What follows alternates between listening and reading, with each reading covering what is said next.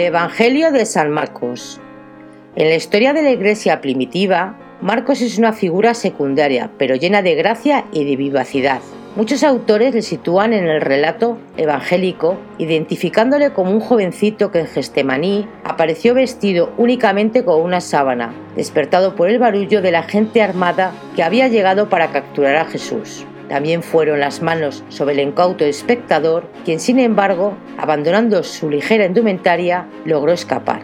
San Marcos fue uno de aquellos apreciables hombres que renuncian a destacar para consagrarse al servicio de una personalidad de mayores iniciativas. De familia acomodada, dio sus primeros pasos en el apostolado con su primo San Bernabé y con San Pablo a quienes sirvió como ministro en el primer viaje misionero, reservándose las funciones exteriores para aliviar a aquellos. Inesperadamente, le faltaron los ánimos y quiso volver atrás, y así, en el siguiente viaje, San Pablo no le quiso entre sus acompañantes. Aparece luego en Asia Menor asociado al ministerio de San Pedro y le dio pruebas de un cariño paternal. En Roma fue nuevamente compañero de San Pablo, que le manifestó particular estimación preguntando por él en Éfeso en la época de su último cautiverio. En la ciudad eterna se le pidió que reuniera los recuerdos de San Pedro acerca de la vida de Jesús, y de esta suerte escribió el segundo Evangelio, en el que la divina figura del Maestro revive con una riqueza de matices concretos y de colores que hacen de la minúscula obrita la biografía más rápida, pero asimismo más ágil y dramática de Jesús.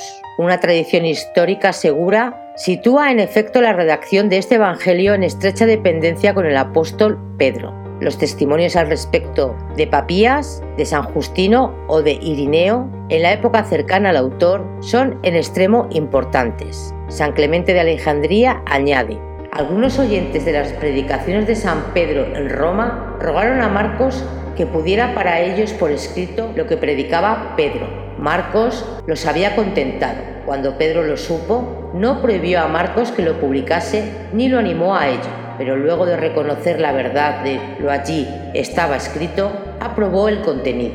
Una confirmación de que Marcos escribió su Evangelio como yo del apóstol Pedro.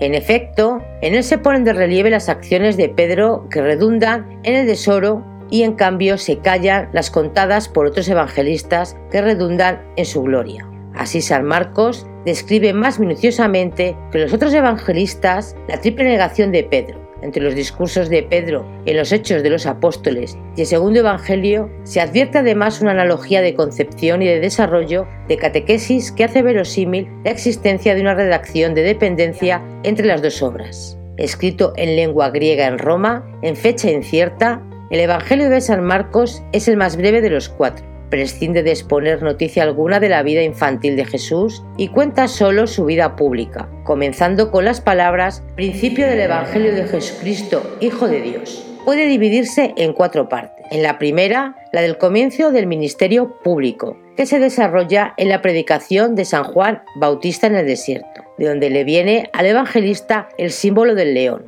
el bautismo de Jesús y su retiro en el desierto, la predicación del Evangelio del Reino de Dios en Cafarnaúm y sus alrededores, las enseñanzas y los milagros en torno al lago Teberíades. La segunda parte relata el ministerio de Jesús en Galilea. Jesús vuelve a su patria, recoge a sus discípulos y con ellos se va luego más allá del mar de, de.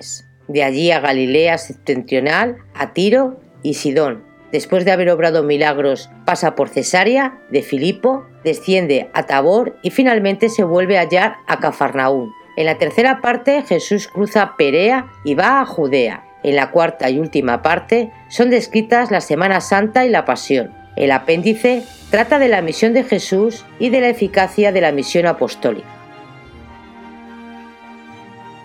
Prescindiendo de la primera parte, que puede ser considerada como un proemio, en la segunda, dedicada al ministerio de Jesús en Galilea, el orden de las narraciones parece ser histórico y geográfico, como lo demuestran las muchas indicaciones espaciales y temporales. Sin embargo, no puede excluirse que este orden sea un poco artificial. No es en efecto muy verosímil que Jesús no hubiera pasado nunca dos veces por la misma región, como en el Evangelio de San Mateo también en él se nota un progreso lento de la revelación mesiánica. Jesús, al comienzo de su ministerio, no hace indicación alguna a sus discípulos de su misión.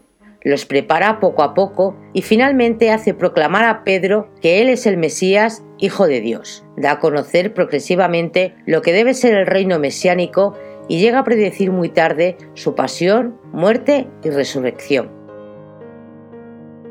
El relato de San Marcos es, en general, idéntico al de San Mateo y San Lucas. Solo contiene cinco trozos propios, que son dos parábolas, dos milagros y un fragmento histórico en el capítulo tercero, que refiere a la inquietud de los padres de Jesús. Las dos parábolas propias de San Marcos son las de la semilla que crece y la del amo que parte de casa y no sabe cuándo volverá. Los dos milagros son la curación de un sordo mudo y la colusión de un ciego. San Marcos nos ha legado además algunas frases características de Jesús, pasadas en silencio por los evangelistas, como son, el sábado se hizo para el hombre y no el hombre para el sábado, o todas esas cosas malas proceden de dentro. Los sentimientos de odio que se manifiestan en los adversarios de Jesús son expresados de la misma manera por otros dos sinópticos, pero hay un pormenor de gran importancia. Los herodianos se habían unido con los fariseos y los escribas contra Jesús. San Marcos da a conocer las disposiciones de los discípulos hacia el Maestro,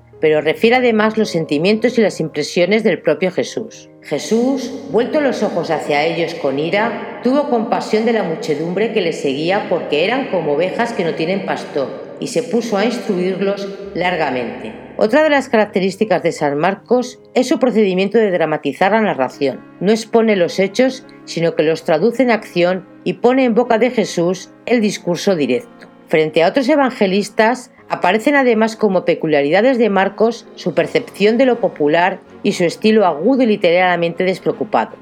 La tradición habla de su origen levítico e indica una particularidad fisiológica suya, y es que tenía los dedos cortos. Simbolizado como los otros evangelistas por uno de los cuatro ríos terminales y posteriormente por el león al lado del Apocalipsis, la iconografía medieval lo representó a menudo acompañado de San Pedro, el que le dicta el Evangelio.